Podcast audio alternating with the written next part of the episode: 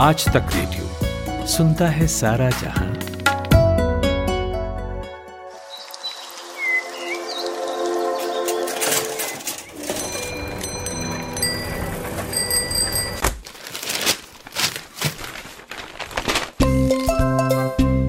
आज के अखबार। आज के अखबार। और अब टाइम आज के अखबार का। अमन से थोड़ी देर पहले मैंने फ़ोन पर बात की, जिन्होंने सुबह सुबह देश विदेश के अखबार पढ़े हैं।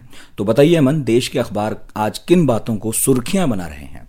नितिन, दैनिक भास्कर और दैनिक जागरण दोनों ही अखबारों में पहले पन्ने पर आज गृह मंत्री अमित शाह के कोरोना पॉजिटिव होने की खबर है।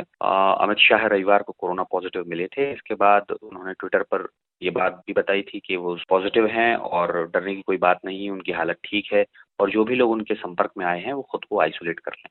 फ़िलहाल नितिन, वो गुरुग्राम की मेदांता अस्पताल में भर्ती हैं और आज एम्स की टीम उनका टेस्ट कर सकती है। अमन, इसके अलावा यूपी में तकनीकी शिक्षा मंत्री कमल रानी वरुण की भी मौत हो गई है। उन्हें कोरोना था। लखनऊ में उनका इलाज चल रहा था और कानपुर में कोविड 19 प्रोटोकॉल के मुताबिक उनका अंतिम संस्कार किया गया है।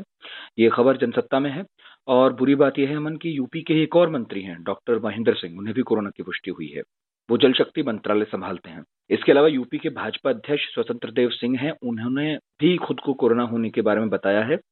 कर्नाटक के सीएम बी एस येदुरप्पा ने भी कोरोना होने की बात बताई है। तमिलनाडु के राज्यपाल हैं बनवारी लाल पुरोहित।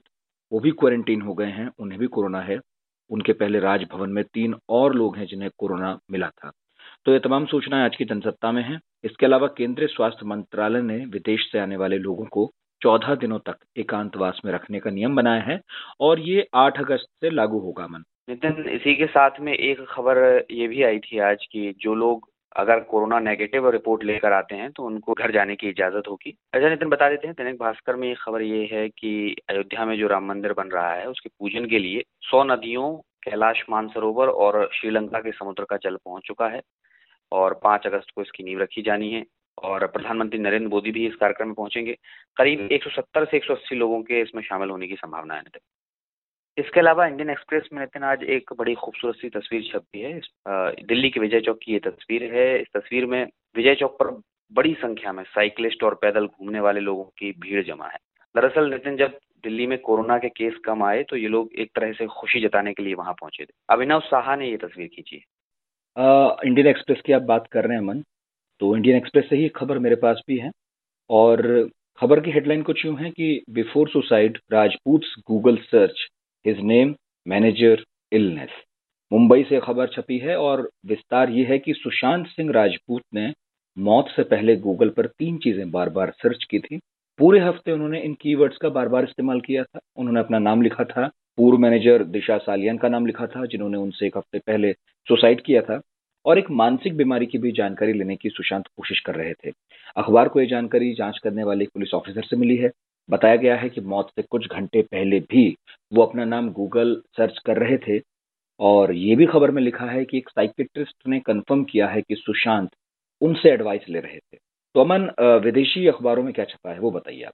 नितिन, मैं विदेश की खबरों पर पहले पहुंचू, उससे पहले एक चीन को लेकर खबर इंडियन एक्सप्रेस में और छपी है। वो खबर ये है कि रविवार को पेंगोंग इलाके में विवाद को सुलझाने के लिए पाँचवें दौर की वार्ता हुई। इसमें चौदहवीं कोर के general officer commanding lieutenant general Harinder Singh और उनके चीनी समकक्ष मेजर जनरल ल्यू लिन शामिल हुए। खबर में सूत्रों के हवाले से कहा गया है कि चीन के 50 के करीब सैनिक फिंगर फोर तक आ गए हैं और भारत की तरफ़ से ये स्पष्ट कहा गया है कि फिंगर एट तक का क्षेत्र उसका है। तो नितिन, विदेश की खबरों का रुख करते हैं और विदेश की खबरें आज मैं अखबार से तो नहीं ले पाया कि अखबार में जो भी खबरें थी या अखबार जो भी मुझे मिल रहे थे वो पुराने थे। तो मैं वेबसाइट से खबर पढ़ रहा हूँ और बीबीसी में जो खबर लगी है वो ये है कि अमेरिकी विदेश मंत्री माइक पोम्पियो ने कहा है कि वो राष्ट्रीय सुरक्षा के लिए खतरा बनने वाले सभी चीनी ऐप्स को आने वाले दिनों में बैन करेंगे। उनका ये बयान अमेरिकी राष्ट्रपति डोनाल्ड ट्रंप के बयान के बाद आया है। डोनाल्ड ट्रंप ने कहा था कि अमेरिका में टिकटॉक पर बैन लगाया जा रहा है। और मतलब उनकी कार्रवाई भी भारत की कार्रवाई के बाद सामने आ रही है। जी बिल्कुल। भारत भी 106 ऐप अब तक बैन कर चुका है। नितिन पोम्पियो ने यह भी कहा है कि टिकटॉक उन चाइनीज़ ऐप्स में से है जो सीधा चीन की कम्युनिस्ट सरकार के साथ डेटा साझा करता है।